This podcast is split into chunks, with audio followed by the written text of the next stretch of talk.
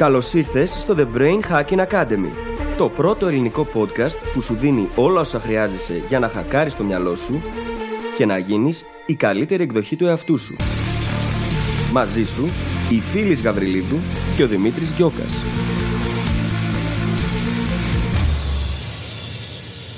Γεια σου, Γεια σου Brain Hacker. Ίσως να μην έχεις μάθει τις εξελίξεις ακόμη. Λοιπόν, το Brain Hacking Academy σταμάτησε επίσημα τη λειτουργία του στο επεισόδιο 200. Ναι, φτάσαμε στα 200 επεισόδια και είμαστε πολύ περήφανοι γι' αυτό. Κάπου στην πορεία όμως αποφασίσαμε να σταματήσουμε και να πάρει ο καθένας τον δικό του δρόμο. Ο Δημήτρης ίδρυσε το δικό του SEO agency και εγώ δημιούργησα το δικό μου πλέον brand και ένα νέο podcast που είμαι βέβαιη ότι θέλεις να βάλεις στη λίστα σου. Μπορείς λοιπόν πλέον να προσθέσεις στα 200 επεισόδια του Brain Hacking Academy μερικές δεκάδες ακόμα από το καινούριο μου podcast, τις Φιλοσοφίες. Από εκεί συνεχίζω να σου προσφέρω χρήσιμο υλικό για να γίνεσαι διαρκώς η καλύτερη εκδοχή σου. Μεθοδικά και εμπεριστατωμένα, όπως ακριβώς με έχει συνηθίσει τόσα χρόνια στο Brain Hacking Academy. Στις φιλοσοφίες θα με ακούσεις είτε μόνη είτε με κάποιον εκλεκτό καλεσμένο να αναλύω θέματα προσωπικής και επαγγελματικής ανάπτυξης και να απαντάω δικά σας ερωτήματα. Πάντα με σκοπό να κάνω τα σύνθετα απλά και να σε βοηθήσω να περάσεις στη δράση. Αναζήτησε το podcast στο Spotify ή σε όποια άλλη εφαρμογή μας έχεις βρει και μας ακούς με τον τίτλο Φιλοσοφίε ή βρες τα επεισόδια συγκεντρωμένα στη σελίδα μου phyllisgabriel.com. Να θυμάσαι, Υπάρχει καλύτερος τρόπος και είμαστε εδώ για να τον βρούμε μαζί. Σε περιμένω. Brain Hacker και καλώς ήρθες σε άλλο ένα επεισόδιο του The Brain Hacking Academy. Το σημερινό μας θέμα είναι ένα θέμα το οποίο μας απασχολεί όλους και ας μην το ξέρουμε. Βλέπεις πάρα πολλοί από εμάς προσπαθούμε καθημερινά να αποδείξουμε σε διάφορα θέματα πως έχουμε δίκιο. Είναι όμως πολύ πιο αποτελεσματική προσέγγιση το να προσπαθούμε να εντοπίσουμε όλα εκείνα τα σημεία στα οποία έχουμε άδικο. Να αρχίσουμε να έχουμε λιγότερο άδικο και να κάνουμε λιγότερες βλακίες, όπως έχουμε ξαναπεί και στο παρελθόν. Με αυτή την προσέγγιση το μυαλό μας ανοίγει και αρχίζουμε και διερευνάμε τις δυνατότητες, τις πιθανότητες, τις πληροφορίες, τις γνώσεις που υπάρχουν εκεί έξω και μπορούμε να αποκτήσουμε πολύ πιο σφαιρική εικόνα και να αποκτήσουμε έτσι πολύ καλύτερη ποιότητα σκέψης. Στο επεισόδιο λοιπόν θα μάθεις τι σημαίνει προσπαθώ να κάνω λιγότερες βλακίες ή προσπαθώ να έχω λιγότερο άδικο, τι μπορείς να κάνεις και ποια προσέγγιση και ποιος τρόπος σκέψης θα σε βοηθήσει να καλλιεργήσει αυτή τη στάση ζωής έτσι ώστε να οδηγήσει διαρκώς σε καλύτερες αποφάσεις και σε περισσότερη εξέλιξη. Σε αφήνω λοιπόν να απολαύσεις το επεισόδιο, σου εύχομαι καλή ακρόαση και τα λέμε στην άλλη πλευρά. Καλησπέρα Δημήτρη. Καλησπέρα φίλης, τι κάνεις; Είμαι πάρα πολύ καλά. Έχω ξεκουραστεί μετά την άδεια. Γενικά πέρασα ωραία. Είδα φίλους, χαλάρωσα. Έκανα κάποια έτσι πολύ ωραία πράγματα. Και τώρα είμαι έτοιμη για να συνεχίσουμε από εδώ και πέρα και πολύ δυναμικά μάλιστα θα έλεγα. Εσύ πώς είσαι; Χαίρομαι πάρα πολύ που το ακούω καταρχάς. Το χρειαζόμασταν εδώ και πάρα πολύ καιρό και αναγκαστήκαμε να το καθυστερήσουμε, αλλά επιτέλους ήρθε. Είμαι και εγώ πολύ καλά. Αφιέρωσα πολύ χρόνο σε μένα με όλους τους τρόπους, δηλαδή και σε ξεκούραση και σε διασκέδαση και σε μια παραγωγικότητα φτιαγμένη περισσότερο για να χτίσω καλές συνήθειες για να ξαναμπω με momentum μετά την άδεια και όχι τόσο για δουλειά. Οπότε πάρα πολύ καλά, με πάρα πολύ καλή διάθεση και πάρα πολύ όρεξη για την συνέχεια, μέχρι το καλοκαίρι τουλάχιστον. Τέλεια, χαίρομαι πάρα πολύ. Και έχω να σου πω πως και για μένα ήταν φανταστικές αυτές οι μέρες, διότι εδραιώθηκαν συνήθειες καλύτερα, αναδιοργάνωσα το πρόγραμμά μου και σε αυτό με βοήθησε πάρα πολύ και με βοηθάει, συνεχίζει να με βοηθάει το The Goal Hacking Journal, διότι αποφάσισα να δουλέψω έναν πολύ συγκεκριμένο στόχο, τον οποίο τον είχα στο μυαλό μου καιρό και έχουν μπει πολλά πράγματα σε μια υπέροχη σειρά, τα οποία αφορούν την ευεξία, αφορούν την υγεία μου και χαίρομαι πολύ γι' αυτό, διότι φέρνω επιτέλους αυτή την πολυπόθετη ισορροπία στη ζωή. Και φυσικά το journal, για όποιον δεν ξέρει, το The Goal Hacking Journal είναι το εργαλείο που δημιουργήσαμε για εσάς για να σας βοηθήσουμε να πετύχετε το νούμερο ένα στόχο σας σε 90 ημέρες. Πρόκειται για έναν mini coach, τον οποίο τον έχετε μαζί σας στην τσάντα, στο σιρτάρι, στο γραφείο. Και είναι φτιαγμένος για να σας βοηθήσει να ορίσετε τον στόχο, να ακολουθήσετε τη διαδικασία μέρα τη μέρα και μέσα από διαρκείς κύκλους ανατροφοδότησης να βελτιώνετε διαρκώς αυτή τη διαδικασία μέχρι να φτάσετε στο να ολοκληρώσετε, να πετύχετε το νούμερο ένα στόχο σας. Και ακριβώς αυτή η μικρή καθημερινή βελτίωση θα είναι και το θέμα του επεισοδίου μας σήμερα. Το πώς μπορούμε με μικρές αλλαγές να διορθώσουμε τα λάθη που κάνουμε, να κάνουμε λιγότερα από αυτά ακόμα καλύτερα, και με αυτόν τον τρόπο να γίνουμε πολύ καλύτεροι στη διαδικασία μας για να πετύχουμε ένα στόχο και στη ζωή μας γενικότερα. Αρχικά λοιπόν, αν θέλετε να μάθετε περισσότερα για το The Goal Hacking Journal και να το κάνετε δικό σας, πηγαίνετε τώρα στο brainhackingacademy.gr κάθετος journal. J-O-U-R-N-A-L. Και ας περάσουμε με αυτό στο επεισόδιο. Το οποίο επεισόδιο έχει ένα φανταστικό θέμα. Στα αγγλικά, try to be less stupid or wrong. Στα ελληνικά θα το λέγαμε προσπάθησε να κάνεις λιγότερες βλακίες ή να έχεις λιγότερο άδικο. Και πρόκειται για μια προσέγγιση η οποία μπορεί να μας βοηθήσει να ανοίξουμε το μυαλό μας σε περισσότερες πιθανότητες, να αποδεχτούμε το γεγονός ότι κάνουμε λάθη και ότι τα λάθη είναι μέρος της ανθρώπινης φύσης και ότι μέσα από αυτά μπορούμε να μάθουμε, μέσα από αυτή τη διαδικασία της αμφισβήτησης μπορούμε να μαθαίνουμε και να γινόμαστε διαρκώς καλύτεροι. Και θα ξεκινήσω λέγοντας το εξής. Ο μεγαλύτερος εχθρός της εξέλιξής μας είναι το μυαλό μας όταν εγκλωβιζόμαστε σε νοοτροπίες και πεπιθήσεις που μας περιορίζουν. Και αυτό είναι κάτι το οποίο διαχέει το The Brain Hacking Academy από την αρχή της εκπομπής. Ακριβώς, γιατί έχουμε πει ότι το μυαλό μας είναι ταυτόχρονα το χειρότερο εργαλείο που έχουμε για να αντιλαμβανόμαστε τον κόσμο, γιατί έχει πάρα πολλά biases, κάνει πάρα πολλά λάθη, έχει πολλά δικά του φίλτρα, αλλά ταυτόχρονα είναι και το μόνο εργαλείο που έχουμε.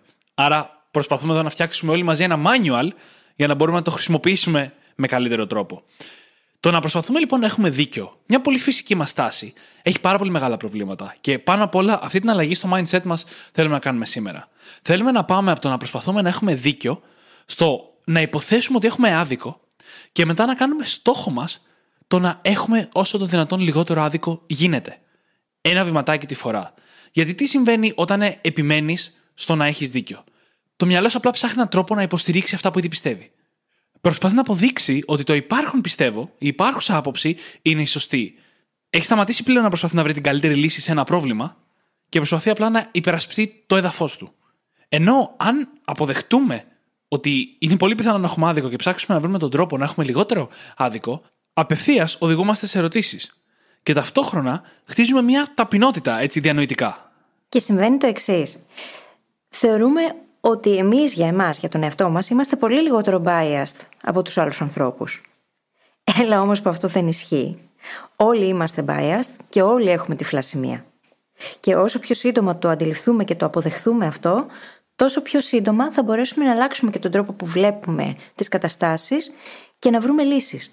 Είναι λοιπόν πολύ καλύτερη στρατηγική το να προσπαθούμε να έχουμε λιγότερο άδικο διότι με αυτόν τον τρόπο αρχίζουμε και διερωτόμαστε, διερευνούμε τα επιχειρήματα που είναι αντίθετα από τα δικά μας πιστεύω και τις δικές μας γνώσεις, και το μυαλό ανοίγει.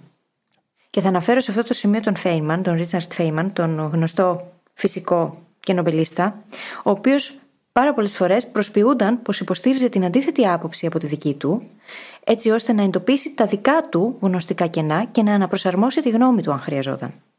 Και αντίθετη άποψη δεν είναι μόνο μία τείνουμε να σκεφτόμαστε σε όρους άσπρο-μαύρο, αλλά συνήθως υπάρχουν πολλές διαφορετικές απόψεις σε σχέση με αυτό που εμείς σκεφτόμαστε και πιστεύουμε.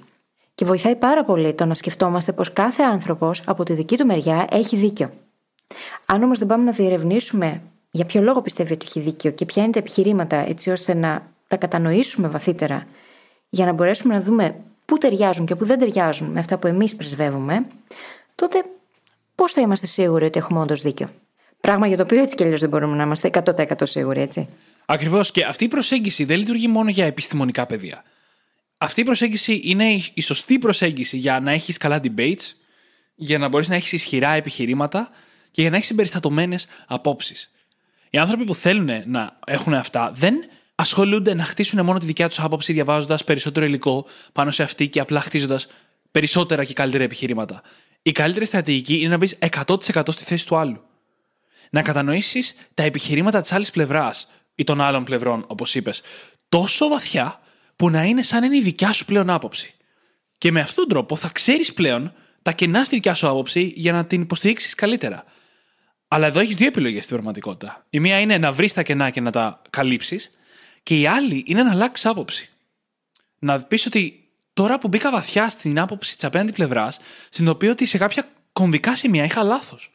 Και πρέπει να αλλάξω ή να προσαρμόσω τουλάχιστον την άποψή μου. Και αυτό θα συμβεί σίγουρα. Μέχρι ένα βαθμό. Σε κάθε περίπτωση. Και όλο αυτό το συζητάμε σήμερα γιατί είναι απλά μια καλή ιδέα να κάνουμε. Είναι απαραίτητο. Είναι αδύνατον να έχουμε δίκιο στα πάντα. Είναι στατιστικά αδύνατον. Κάθε φορά προσεγγίζουμε ένα πρόβλημα, πόσο μάλλον πολλά προβλήματα, το οποίο είναι περίπλοκο. Υπάρχουν πολύ διαφορετικοί τρόποι για να το επιλύσουμε. Αρχίζει και γίνεται τζόκερ το να πετύχουμε τον πιο σωστό από αυτό, ας πούμε. Και επίσης, όσοι από εμάς έχουμε μπει στη διαδικασία να διερευνήσουμε ένα θέμα και να πάμε σε βάθος, ίσως έχουμε αντιληφθεί ότι όσο περισσότερα ξέρουμε, τόσο πιο πολύ συνειδητοποιούμε ότι ξέρουμε πάρα πολύ λίγα. Πάρα πολλές φορές όμως πέφτουμε στην παγίδα του Dunning-Kruger effect. Το συγκεκριμένο φαινόμενο είναι ένα bias το οποίο μας οδηγεί στο να έχουμε υπερβάλλουσα αυτοπεποίθηση για τις γνώσεις, τις ικανότητές μας, τη στιγμή που έχουμε έλλειψη γνώσεων, δεξιοτήτων, ικανοτήτων στα συγκεκριμένα αντικείμενα. Όσο λιγότερα λοιπόν γνωρίζουμε για ένα συγκεκριμένο τομέα, τόσο πιο πολύ υπερεκτιμάμε τις δικές μας ικανότητες και τις γνώσεις μας σε αυτό το τομέα. Και αυτό είναι μεγάλο πρόβλημα, διότι πάρα πολύ συχνά μας εμποδίζει από το να δούμε πέρα από τη μύτη μας και να δούμε τι άλλο υπάρχει. Και να βελτιωθούμε σε αυτό το τομέα. Να γίνουμε ακόμα καλύτεροι. Συμβαίνει πολύ συχνά, για παράδειγμα, να θεωρεί ο παδός σε έναν αγώνα ότι ξέρει πολύ καλύτερα από τον προπονητή της ομάδας τι χρειάζεται να κάνει η ομάδα. Ο προπονητής της ομάδας όμως είναι εκεί κάθε μέρα μαζί με τους παίκτες και ξέρει πολύ καλά τις δυνάμεις και τις αδυναμίες του καθενός και της ομάδας στο σύνολό της. Το ότι εμείς, σαν εξωτερικοί παρατηρητές, θεωρούμε ότι ξέρουμε καλύτερα, είναι μάλλον κάποιο γνωστικό σφάλμα. Και το ίδιο ακριβώς συμβαίνει σε ένα σωρό άλλα πράγματα. Κάτι πάρα πολύ ωραίο που διάβασα στο βιβλίο του Adam Grant, Think Again, είναι ότι ο πρώτος κανόνας του club του Dunning-Kruger Effect είναι πως δεν ξέρεις ότι ανήκεις στο Dunning-Kruger Club.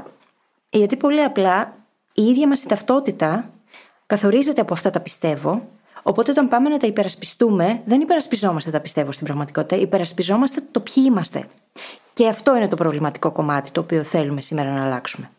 Αυτό που περιγράφεις μας δίνει μια τεράστια κατηγορία ανθρώπων, γιατί κρατάει αρκετό καιρό τον Danny Kruger effect. Όχι μόνο ανθρώπων, αλλά και καταστάσεων, γιατί όλοι μας υποκύπτουμε σε αυτό κάποιες φορές, όπου μπλοκάρουμε τον εαυτό μας από το να σκεφτούμε ότι μπορεί να έχουμε άδικο.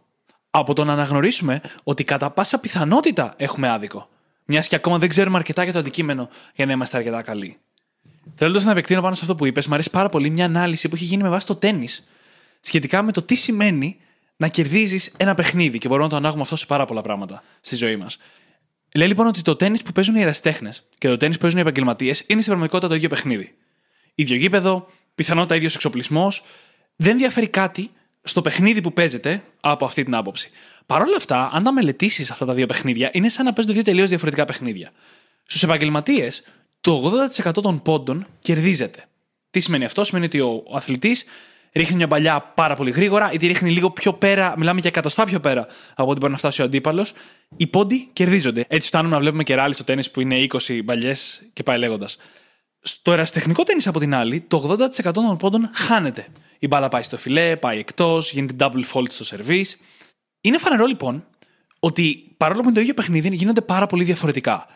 Τι σημαίνει αυτό τώρα για έναν τέχνη παίχτη τέννη, ανεξαιρέτως επίπεδου; Σημαίνει ότι το μόνο που χρειάζεται να κάνει για να κερδίσει είναι να κάνει λιγότερα λάθη από τους άλλους.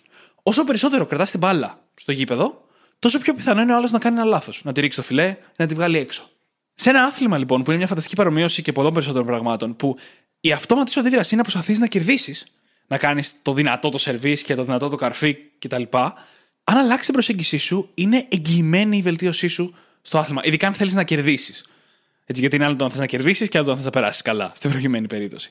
Αλλά αυτό ισχύει και σε πάρα πολλά άλλα αντικείμενα. Α πούμε, περιγράφω το παράδειγμα τόση ώρα και σκέφτομαι ότι το ίδιο ακριβώς ισχύει και σε επιχειρήσεις. Εκτός αν είσαι μια από τις μεγαλύτερες επιχειρήσεις στον κόσμο και πρέπει να τα κάνεις όλα καλά, το μόνο που έχεις να κάνεις είναι να κάνεις τα πράγματα λίγο λιγότερο καλά, να κάνεις λιγότερα λάθη από τους ανταγωνιστές σου και αυτό θα είναι αρκετό για να ξεχωρίσεις στο μικρότερο επίπεδο. Ακόμα και σε εκείνη την περίπτωση και η μεγαλύτερη επιχείρηση να είσαι, αυτή η προσέγγιση του να ψάχνεις να βρεις το λάθος μπορεί να βοηθήσει μέχρι και να σωθούν ζωές. Έβλεπα το Σαββατοκύριακο τη σειρά που είναι αφιερωμένη για το Challenger, το διαστημόπλαιο το οποίο εξεράγει λίγα δευτερόλεπτα στην ουσία μετά την απογείωσή του. Και στην ουσία το λάθος ήταν κάτι το οποίο το είχαν ήδη εντοπίσει και δεν το αμφισβήτησε κανείς γιατί δεν τόλμησαν να το κάνουν. Και πρακτικά Όλο αυτό θα μπορούσε να έχει οδηγήσει, αν υπήρχαν στην NASA τότε εγκατεστημένα τέτοια συστήματα του να αναζητούμε το λάθος ενεργητικά, θα μπορούσε λοιπόν να έχει αποφευχθεί το δυστύχημα και να σωθούν 7 ανθρώπινες ζωές. Και αυτό το έχουμε δει να συμβαίνει και σε πάρα πολλές άλλες περιπτώσεις. Οπότε δεν υπάρχει αυτό το εγώ ξέρω. Και μάλιστα πρόκειται για το totalitarian ego, όπως λέγεται στην ψυχολογία, το οποίο θα το μεταφράσουμε ως απολυταρχικό εγώ. Και αυτό είναι που παίρνει τον έλεγχο σε τέτοιες περιπτώσεις. Όταν κάτι απειλεί τα πιστεύω μας και ως εκ τούτου την ταυτότητά μας, κατεβάζουμε ρολά. Η δουλειά του απολυταρχικού εγώ είναι να κρατήσει απ' έξω όλες τις επικίνδυνες πληροφορίες.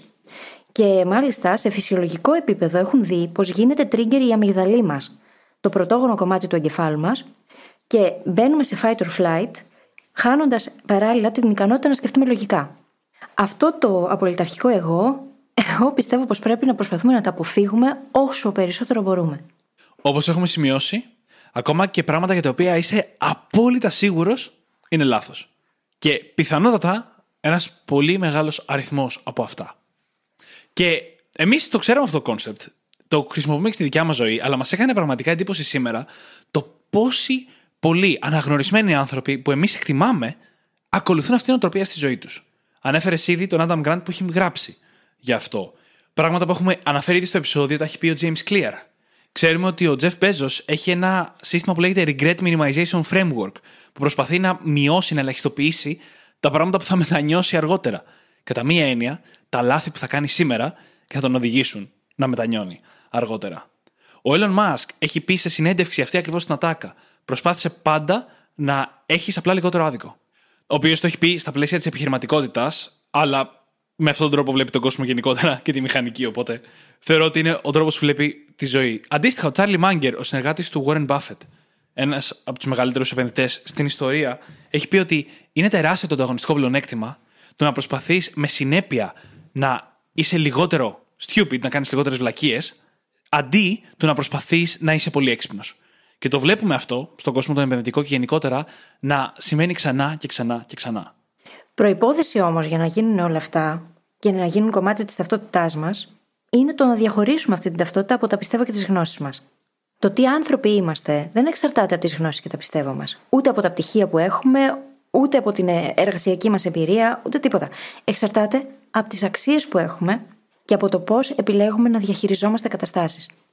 Όσα ξέρουμε, μπορεί μια μέρα να αποδειχθούν λάθος. Και μάλιστα είναι σημαντικό το να αποφεύγουμε να εμένουμε σε απόψεις και αντιλήψεις που ίσως κάποιος από τους μελλοντικούς μας εαυτούς θα κοιτάξει προς τα πίσω και θα μετανιώσει για αυτές. Το να παραδειχτούμε ότι κάνουμε λάθος δεν μας κάνει να δείχνουμε λιγότερο ικανοί. Δυστυχώς οι περισσότεροι από εμάς το έχουμε συνδυάσει. Τα έχουμε συνδυάσει αυτά τα δύο. Αντιθέτως, το να παραδειχτούμε ότι κάναμε λάθος δείχνει ειλικρίνεια και διάθεση να μάθουμε. Και είναι προπόθεση για να μάθουμε, μάλιστα. Αν λοιπόν γίνει η ταυτότητά μας το να αμφισβητούμε διαρκώς τις απόψεις μας και να το κάνουμε με υγιή τρόπο προφανώς, έτσι, όχι να αυτομαστιγωνόμαστε. Και μέσα από αυτή τη διαδικασία να αναζητούμε διαρκώς το πού κάνουμε λάθος για να κάνουμε λίγο λιγότερο λάθος την επόμενη φορά, τότε θα χτίσουμε μια πολύ πιο υγιή σχέση με τις καταστάσεις τη ζωή μας και θα μπορούμε να πάρουμε πολύ καλύτερες αποφάσεις. Και ακόμα και η ίδια μας η αυτοπεποίθηση θα χτιστεί σε πολύ ισχυρότερες βάσεις. Είναι κάτι που έχουμε τονίσει πάρα πολλές φορές. Το πώς πολλά από τα προβλήματά μας έρχονται από την απόκληση ανάμεσα στην πραγματικότητα και στην αντίληψή μας. Έχουμε λοιπόν από τη μία την αυτοπεποίθηση που πολύ ωραία περιγράφεις και από την άλλη το competence, την ικανότητα σε οτιδήποτε είναι αυτό που ασχολούμαστε. Όταν καταφέρουμε αυτά τα δύο να τα φέρουμε σε ισορροπία, τότε μπορούμε να κινηθούμε προς τα μπροστά χωρίς να χρειάζεται να αμφισβητούμε τα πάντα. Γιατί υπάρχει αυτή η σύμπνοια, αυτός ο συντονισμός. Παρ' όλα αυτά, είναι φυσική μας τάση, αποδεδειγμένη από πάρα, πάρα πολλές έρευνες, του να υπερεκτιμάμε τις δυνατότητές μας στο επίπεδο της αυτοεπίθεσης σε σχέση με το competence. Υπάρχουν πάντα περιπτώσεις που κάνουμε το ακριβώς ανάποδο, όταν ε, βιώνουμε πολύ έντονα το σύνδρομο του απαταιώνα κτλ. Αλλά πραγματικά το σπάνιο είναι να είναι αυτά τα δύο μαζί, σε συντονισμό. Σε μια κατάσταση που ο Adam Grant περιγράφει ως confident humility. Ταπεινότητα με αυτοπεποίθηση. Και είναι πρακτικά το να έχεις εμπιστοσύνη στις ικανότητές σου, ενώ παράλληλα ξέρεις πολύ καλά ότι ίσως να μην έχεις τη σωστή λύση ή ότι ίσως να μπορείς να προσπαθείς να λύσεις το λάθος πρόβλημα εκείνη τη στιγμή. Παρ' όλα αυτά όμως να εμπιστεύεσαι τον εαυτό σου και τη δυνατότητά σου να εξελιχθείς, να μάθεις και να βελτιωθείς. Και αυτό είναι ένα πολύ ωραίο σημείο για να βρισκόμαστε. Διότι ισορροπεί ανάμεσα στο σύνδρομο του απαταιώνα και στις πραγματικές ικανότητες που μπορούν να μας φέρουν στο να εξελισσόμαστε διαρκώς. Όταν όμως προσπαθούμε να υπερασπιστούμε κάποια πιστεύω τα οποία μπορεί να είναι απαρχαιωμένα, τότε πιθανότατα να κάνουμε πολύ μεγάλο κακό στον εαυτό μας. Και για να γυρίσω λίγο πίσω σε αυτό που είπες, στο να παγκιστρώσουμε την ταυτότητά μας από τις απόψεις μας. Θέλω να τονίσουμε το εξής. Δεν γεννιόμαστε με τις απόψεις μας. Ούτε με τα πιστεύω μας. Ό,τι και αν πιστεύει ο καθένας από εμάς για το ποια στοιχεία της προσωπικότητάς μας και του χαρακτήρα μας είναι προκαθορισμένα, γονιδιακά και ποια όχι, το μόνο σίγουρο είναι ότι οι απόψεις μας διαμορφώνονται αφού γεννηθούμε. Το οποίο σημαίνει ότι έχουμε δυνατότητα να τις αλλάξουμε. Μπορούμε αυτή τη στιγμή να αποφασίσουμε πρώτα απ' όλα να τις αμφισβητήσουμε και μετά να τις αναδιαμορφώσουμε. Αυτό λοιπόν είναι ένα δικαίωμα το οποίο πολλές φορές δεν το χρησιμοποιούμε. Νιώθουμε μάλιστα ότι είναι καλύτερη ιδέα να μείνουμε σταθεροί σε αυτές. Νιώθουμε ότι είναι αδυναμία χαρακτήρα να αλλάζεις άποψη και σαν κουλτούρα το ακυρώνουμε και το κατηγορούμε με αυτόν τον τρόπο. Όμως, ένας φανταστικός ορισμός για το stupidity που διαβάσαμε σήμερα είναι ο εξής.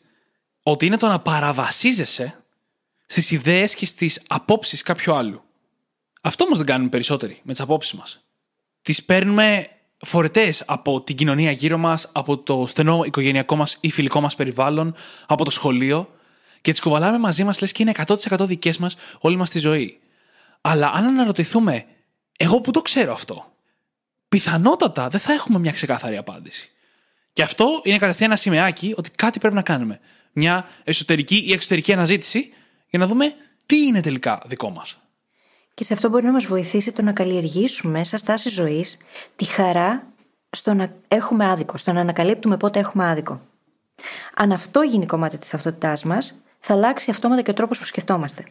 Διότι όταν ανακαλύπτεις κάτι που έκανες λάθος, αυτό σημαίνει πως αύριο θα κάνεις λίγο λιγότερο λάθος από πριν. Θα έχεις λίγο λιγότερο άδικο σε σχέση με πριν. Και πόσο ωραίο μπορεί να είναι αυτό. Και μάλιστα είναι ο λόγος για τον οποίο οι καλύτεροι επιστήμονες και debaters είναι εκείνοι που είναι σε θέση να έχουν τις περισσότερες φορές δίκιο. Γιατί απλά αποφεύγουν διαρκώς το να έχουν άδικο. Και αυτό μπορείς να το κάνεις μόνο αν είσαι ανοιχτός στο να διερευνάς το τι υπάρχει εκεί έξω και να αλλάζεις γνώμη. Ακριβώς. Όμως αυτό δεν το κάνουμε οι άνθρωποι. Δυσκολευόμαστε πάρα πολύ, διότι προσκολόμαστε απίστευτα πολύ σε απόψεις και στάσεις ζωής, και αυτές τελικά μπορεί να καταλήγουν να μας κρατούν πίσω. Και το θέμα είναι πως υπάρχουν τρόποι για να αρχίσουμε να καλλιεργούμε το αντίθετο. Για να αρχίσουμε να γινόμαστε αυτοί οι άνθρωποι που είναι ανοιχτοί και έχουν αλλάξει οπτική και έχουν αποδεχτεί το γεγονός ότι μπορεί να κάνουν και λάθος. Ότι μπορεί να έχουν άδικο. Ένα από τα εργαλεία το ανέφερες ήδη. Είναι αυτή η ερώτηση. Πώς το ξέρω; Αν διαπιστώσω ότι έχω μια συγκεκριμένη άποψη και μάλιστα τίνω να επιμένω πολύ συχνά και να μαλώνω ακόμα γύρω από αυτήν, τότε ίσως να αξίζει να τα βάλω κάτω, να καταγράψω τα επιχειρήματά μου και να τα αξιολογήσω. Και για να τα αξιολογήσω, χρειάζεται να δω πώς το ξέρω. Αν δεν έχω εμπεριστατωμένη απάντηση σε αυτό ή αν δεν ξέρω πώς να πάω να τη βρω αυτή την εμπεριστατωμένη απάντηση, τότε χρειάζεται να ξεκινήσω την αναζήτηση. Και άλλη μια ερώτηση που μπορεί να μας βοηθήσει είναι η εξής. Τι χρειάζεται να γίνει για να αποδειχθεί ότι κάνω λάθος; Ό,τι και αν είναι αυτό που πιστεύω. Και να αρχίσω να διερευνώ έτσι ώστε να ανακαλύψω ποια είναι τα δικά μου τυφλά σημεία και να μπορέσω να τα καλύψω, να καλύψω αυτά τα γνωστικά κενά ενδεχομένως, για να καταλήξω στο αν αξίζει να συνεχίσω να πιστεύω το ίδιο πράγμα ή αν αξίζει να αλλάξω γνώμη. Και όλο αυτό μας φέρνει σε ένα σημείο όπου θέλουμε να προσεγγίζουμε τη ζωή μας με περιέργεια. Καταρχάς, έχουμε ηχογραφήσει ένα πολύ δυνατό επεισόδιο για την περιέργεια και τον επαναπροσδιορισμό που πρέπει να γίνει σε αυτή, το οποίο θα το βρείτε σημείο στο επεισόδιο. Αν λοιπόν προσεγγίζουμε τη ζωή μας με περιέργεια, τότε πρώτα απ' όλα είναι σαν να αποδεχόμαστε ότι υπάρχουν και άλλα πράγματα να δούμε. Ότι υπάρχει πιθανότητα να κάνουμε λάθος, ότι αδιαμφισβήτητα κάπου κάνουμε λάθος. Και έχουμε την περιέργεια να δούμε πού είναι αυτό. Τι μπορώ να κάνω καλύτερα, πώς μοιάζει το καλύτερα. Και κάτι που κρυβόταν πριν σε αυτά που έλεγες είναι ότι κάθε φορά που ανακαλύπτεις ένα πράγμα που κάνεις λάθος, καταλαβαίνεις τον κόσμο λίγο καλύτερα. Και ταυτόχρονα ενεργοποιείς και το Kaizen. Γιατί κάνεις συνεχείς μικρές βελτιώσεις, οι οποίες η μία μετά την άλλη εκθετικά φέρνουν εκπληκτικά αποτελέσματα στη ζωή σου. Από την άλλη, οι περισσότεροι άνθρωποι διαλέγουμε την πεποίθηση. Κολλάμε στην πεποίθηση που έχουμε και προσπαθούμε με νύχια και με δόντια να αποδείξουμε ότι αυτή ισχύει. Για να το κάνουμε αυτό, βγάζουμε την κριτική μας σκέψη από την εξίσωση. Η οποία είναι ένα μεγάλο κλειδί σε όλο το ζήτημα που συζητάμε σήμερα. Και όχι μόνο η κριτική σκέψη. η έρευνα είναι αναπόσπαστο κομμάτι. Διότι, όπως είπες πριν, πολλές φορές τείνουμε να ενστερνιζόμαστε απόψεις άλλων ανθρώπων. Γιατί αυτό βολεύει, έτσι ο εγκέφαλος θέλει να γλιτώνει ενέργεια. Δεν θέλει να μπει στη διαδικασία να ψάχνει και να μαθαίνει και να διαβάζει και να μελετάει και να συζητάει. Είναι εύκολο το να πάμε στην απάντηση που θα μας δώσει κάποιος άλλος, δίχως να κοιτάξουμε πέρα από αυτή να δούμε τι ισχύει τελικά και τι όχι. Όμως η έρευνα είναι ένα εργαλείο το οποίο είναι και επιστημονικό, έτσι. Μας βοηθάει να μάθουμε από τις αντίθετες απόψεις, να μάθουμε ποιες είναι αυτές, να αρχίσουμε να ενημερωνόμαστε και ενδεχομένως να ανακαλύψουμε πως χρειαζόμαστε νέες γνώσεις και νέα νοητικά μοντέλα για να αποκτήσουμε καλύτερη εικόνα. Και αυτά τα νέα νοητικά μοντέλα και τις νέες γνώσεις δεν θα τα βρούμε αν κοιτάξουμε εκεί που κοιτούσαμε τόσο καιρό. Δεν μπορείς να αλλάξεις οπτική κοιτώντας στο ίδιο σημείο. Χρειάζεται να κοιτάξεις και στα υπόλοιπα. Και έχουμε χρησιμοποιήσει πάρα πολύ τη λέξη απόψεις στο επεισόδιο. Και θέλω να διευκρινίσω ότι δεν μιλάμε μόνο για απόψεις. Αυτή η προσέγγιση έχει να κάνει με όταν παίρνουμε μια απόφαση. Όταν διαλέγουμε να ακολουθήσουμε μια στρατηγική. Όταν επιλέγουμε μια σχέση. Όταν επιλέγουμε να λύσουμε ένα πρόβλημα με έναν συγκεκριμένο τρόπο. Όταν αποφασίζουμε κάτι για το μέλλον μας. Όταν χτίζουμε μια άποψή μας. Σε όλα αυτά τα σενάρια και σε πολλά πολλά ακόμα μπορεί να εφαρμοστούν αυτά που συζητάμε σήμερα. Γιατί η βάση δεν έχει να κάνει με το είναι κάτι μεγάλο, όπως μια άποψη, ή κάτι πιο μικρό. Έχει να κάνει με τον τρόπο που επιλέγουμε να προσεγγίσουμε αυτή μας την εξέλιξη. Με τον ίδιο τρόπο που όταν θέλουμε να βρούμε τι μας αρέσει, ο καλύτερος τρόπος να ξεκινήσουμε είναι από το τι δεν μας αρέσει. Γιατί είναι πάρα πολύ δύσκολο το να ορίσουμε τι είναι αυτό που ψάχνουμε στη ζωή μας. Έτσι ακριβώς και εδώ, για να ορίσουμε τι είναι σωστό, πρέπει πρώτα να ορίσουμε τι είναι λάθος. Και για να περάσουμε τον Daniel Kruger διάστημα στην εξέλιξή μας, το οποίο είναι μεγάλο, πρέπει να θεωρήσουμε ότι έχουμε παντού λάθος για να μπορέσουμε να φτάσουμε σε ένα σημείο που έχουμε μια κατανόηση του τι είναι σωστό. Και σε αυτό μπορεί να μας βοηθήσουν πάρα πολύ οι ερωτήσεις που αναφέραμε νωρίτερα. Πώς το ξέρω και τι χρειάζεται να γίνει για να αποδειχθεί πως κάνω λάθος. Και τα πέντε γιατί που έχουμε αναφέρει και στο παρελθόν. Να ρωτήσουμε πέντε φορές γιατί. Κάθε φορά που απαντάμε σε ένα γιατί, χρειάζεται να αιτιολογούμε από την αρχή τη συγκεκριμένη απάντηση που έχουμε δώσει. Γιατί αυτό θεωρώ ότι είναι λάθος. Γι' αυτό και γι' αυτό το λόγο. Γιατί αυτός και αυτός ο λόγος ισχύουν. Και να ψάξουμε να βρούμε μέσα από αυτές τις απαντήσεις το σφάλμα. Όταν ρωτάμε γιατί και ψάχνουμε, πραγματικά ψάχνουμε να βρούμε απαντήσεις και δεν κλειδώνουμε σε μια συγκεκριμένη άποψη μόνο και μόνο για να επιβεβαιωθεί πως είμαστε εμείς οι σωστοί και όλοι οι υπόλοιποι κάνουν λάθος, τότε είναι που πραγματικά μαθαίνουμε. Και αν δεν περνάμε από αυτή τη διαδικασία, τότε δυστυχώς δεν μαθαίνουμε αρκετά. Είναι ωραίο πράγμα το να εντοπίζει πότε έχεις άδικο, γιατί αυτό σε βοηθάει να εξελιχθείς. Αν κάτσω και σκεφτώ πόσο διαφορετικός άνθρωπος είμαι σε σχέση με τη φίλη που ήμουν πριν 10 χρόνια, θεωρώ ότι είμαστε δύο διαφορετικοί τελείως άνθρωποι μεταξύ μας. Και αυτό έχει να κάνει με το πόσο διατεθειμένη ήμουν να δω σε ποια πράγματα είχα άδικο και να αλλάξω τη στρατηγική μου, να αλλάξω τη συμπεριφορά μου και τον τρόπο που έβλεπα τα πράγματα. Όμως αυτό δεν θα γινόταν δίχως αμφισβήτηση. Και όλο αυτό, αυτή η σύγκριση με τον παλαιθωτικό εαυτό, μπορεί να μπει κάτω την ομπρέλα του feedback. Και το να χρησιμοποιήσεις αυτό το feedback, είτε έρχεται κοιτώντας τον παλαιθωτικό σου εαυτό, είτε έρχεται από κάποια εξωτερική πηγή, ώστε να δεις τι έκανες λάθος και να το βελτιώσεις. Ο Elon Musk λέει ότι μια επικοδομητική κριτική δοσμένη από ένα έμπιστο άτομο είναι ανεκτήμητη.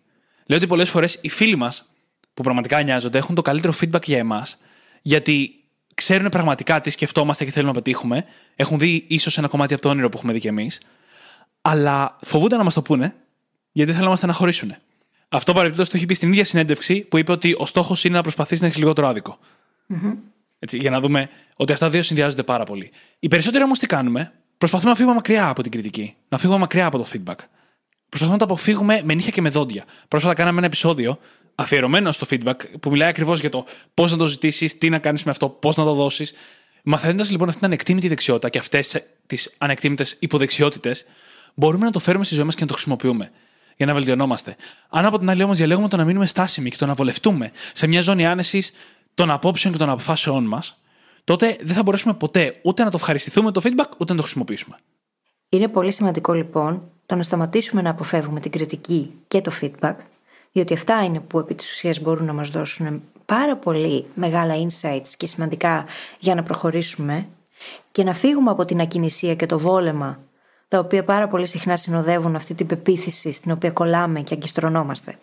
Όσο δεν το κάνουμε και όσο δεν εμπιστευόμαστε ενδεχομένως και κάποιους άλλους ανθρώπους οι οποίοι είναι έμπιστοι για να μπορέσουμε να πάρουμε αυτό το feedback, τόσο συνεχίζουμε και να φοράμε παροπίδες.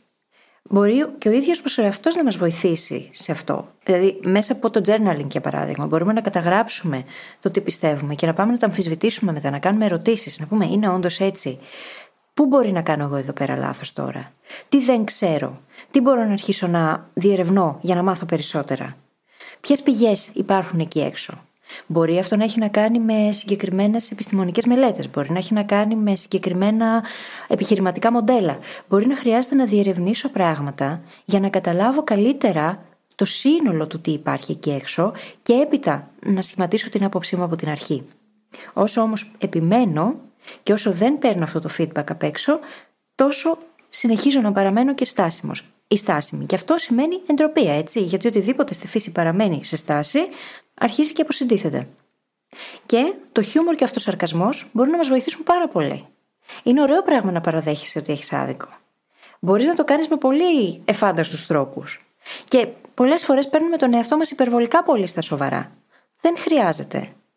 Να παίρνουμε τον εαυτό μας στα σοβαρά, τις απόψεις μας όμως και τις γνώμες, ίσως χρειάζεται να τις διακομωδούμε μερικές φορές. Και μπορεί να βοηθήσει και σαν μεταβατικό στάδιο. Αν δεν είσαι συνηθισμένος να παραδέχεις ότι έχεις άδικο στον εαυτό σου πρώτα απ' όλα, το να το κάνεις με λίγο χιούμορ μπορεί να βοηθήσει να είναι πιο εύκολο. Να το χωνέψεις εσύ, πρώτος από όλους. Και θέλω να γυρίσουμε λίγο στην κριτική σκέψη και να δούμε τρία υποκομμάτια αυτού που μας αφορούν σήμερα. Αρχικά να πω ότι έχουμε κάνει επεισόδιο για την κριτική σκέψη. Πολύ καιρό πίσω, νομίζω κιόλας. Στο οποίο μπορείτε να μάθετε περισσότερα και θα το βρείτε στις σημειώσεις.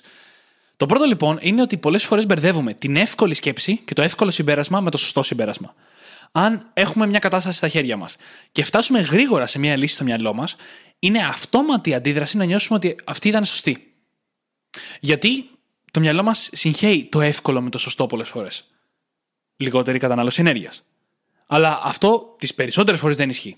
Άρα λοιπόν, ειδικά αν φτάσουμε σε ένα συμπέρασμα γρήγορα, το αμέσω επόμενο βήμα δεν είναι να πούμε: Ωραία, το έλυσα και αυτό πάω παρακάτω. Είναι να αναρωτηθούμε πού έχει το λάκκο η φάβα. Το δεύτερο είναι ότι πρέπει να αμφισβητούμε τα πάντα.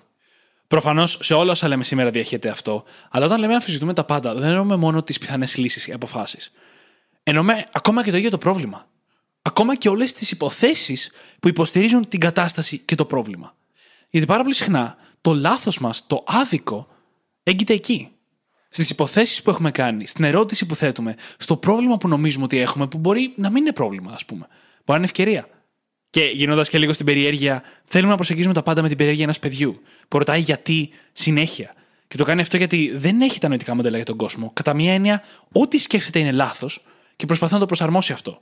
Απλά το χάνουμε αυτό μεγαλώνοντας, γιατί στην καθημερινότητά μας, στο να περάσουμε τον δρόμο απέναντι στο 2 συν 2, δεν έχουμε πλέον την ανάγκη να αναρωτηθούμε αν έχουμε δίκιο ή άδικο. Και το τρίτο κομμάτι, και πολύ πιο συνοπτικό, είναι το να κάνουμε λιγότερα. Για να μπορέσουμε να έχουμε κριτική σκέψη και για να μπορέσουμε να αμφισβητήσουμε τις αποφάσεις μας, και τη σκέψη μας και τις απόψεις μας, πρέπει να έχουμε λίγο χρόνο για να το κάνουμε και λίγο χώρο. Αν λοιπόν σε όλη μας τη ζωή τρέχουμε πανικόβλητοι, δεν θα έχουμε ποτέ το χρόνο να κάνουμε αυτή την εσωτερική ανασκόπηση είτε του εαυτού μας, είτε των απόψεών μας και των αντίστοιχων κομματιών. Και αυτό θα εκπλαγείς, brain hacker, από το πόσο συχνό φαινόμενο είναι και πόσο συχνά το δουλεύουμε στο coaching με τους ανθρώπους που μας εμπιστεύονται. Τίνουμε, δεν ξέρω, νομίζω ότι είναι και θέμα συνήθειας και νοοτροπίας τείνουμε να κάνουμε όλο και περισσότερα, να μην δίνουμε στον εαυτό μας καθόλου χώρο και χρόνο για να σκεφτεί και δυστυχώς όταν δεν έχουμε χώρο και χρόνο για να σκεφτούμε, δεν έχουμε ούτε χώρο και χρόνο για να έχουμε διάβια. Και πολλές φορές μπορεί να παίρνουμε αποφάσεις by default και να συνεχίζουμε να κάνουμε πράγματα by default, επειδή απλά έτσι έχουμε συνηθίσει να τα κάνουμε. Όμως να μην βγάζουν πλέον νόημα. Πώς θα αρχίσω όμως να αμφισβητώ; Πώς θα αρχίσω να αλλάζω ενδεχομένως τον τρόπο που βλέπω τα πράγματα, να διερευνώ το τι γίνεται, τι άλλες απόψεις υπάρχουν γύρω από αυτό το θέμα το οποίο εμένα με απασχολεί, για να μπορέσω να κάνω την αλλαγή που χρειάζεται; Πώς θα το κάνω αυτό αν δεν έχω χώρο και χρόνο; Είναι λοιπόν σημαντικό αυτό το κομμάτι και χρειάζεται να το δούμε ο καθένας και κάθε μία για τη ζωή του της. Ακριβώς. Και από μένα ένα τελευταίο πολύ πρακτικό κομματάκι, το οποίο είναι το να λαμβάνουμε υπόψη την αποσύνθεση του χρόνου. Τι σημαίνει αυτό; Αν κάνεις μια πρόβλεψη σήμερα ότι κάτι θα γίνει σε ένα μήνα από τώρα και περάσουν 20 μέρες και αυτό δεν έχει γίνει ακόμα, η πιθανότητα του να γίνει αυτό που προέλεψες αρκετά έχει εξορισμού μειωθεί. είναι σίγουρα μικρότερη από ό,τι ήταν στην αρχή. Αυτή η διαφορά στην πιθανότητα μπορεί να σε κάνει να κάνεις μια διαφορετική πρόβλεψη ή να πάρεις μια διαφορετική απόφαση. Άρα, πολλές φορές, μια απόφαση που παίρνουμε σήμερα μπορεί, αν έχουν περάσει δύο μήνες από τότε που την πήραμε, να πρέπει να αλλάξει. Να πρέπει να αμφισβητηθεί. Να ήταν σωστή την ώρα που την πήραμε, με την πιθανότητα που είχαμε στο μυαλό μας, αλλά να έχει γίνει λάθος κατά μία έννοια πλέον, γιατί πέρασε ένα διάστημα και βασιζόταν στο χρόνο αυτή μας η απόφαση. Ότι, ας πούμε, κάτι θα έχει γίνει μέσα σε ένα χρονικό διάστημα και δεν έχει γίνει πλέον. Αυτό μπορεί να είναι ένα project στη δουλειά, μπορεί να είναι μια σχέση που περιμένεις κάποιος να σε πάρει τηλέφωνο. Μπορεί να είναι πολλά πράγματα στη ζωή μας που βασίζονται στο χρόνο. Πάρα πολύ ενδιαφέρον αυτό το point. Και με αυτό νομίζω πως ήρθε η ώρα να κλείσουμε και το επεισόδιο. Τι λες; Συμφωνώ απόλυτα. Μπορείτε όπως πάντα να βρείτε τις σημειώσεις του επεισοδίου μας στο site μας, στο brainhackingacademy.gr, όπου μπορείτε να βρείτε και το journal μας, είτε πηγαίνοντας κατευθείαν στο κατάστημά μας, είτε πηγαίνοντας στο brainhackingacademy.gr κάθετος journal. J-O-U-R-N-A-L. Και φυσικά θα σας ζητήσουμε να κάνετε και μια πράξη αγάπης. Να πάτε και να κάνετε subscribe στο Spotify ή σε όποια άλλη εφαρμογή μας έχετε βρει και μας ακούτε και να αφήσετε και μια φανταστική πεντάστερη αξιολόγηση διότι έτσι βοηθάτε το podcast να διαδοθεί και τους brain hackers να γίνουν ακόμα περισσότεροι. Σας ευχαριστούμε πάρα πολύ που ήσασταν μαζί μας και σήμερα και σας ευχόμαστε καλή συνέχεια. Καλή συνέχεια.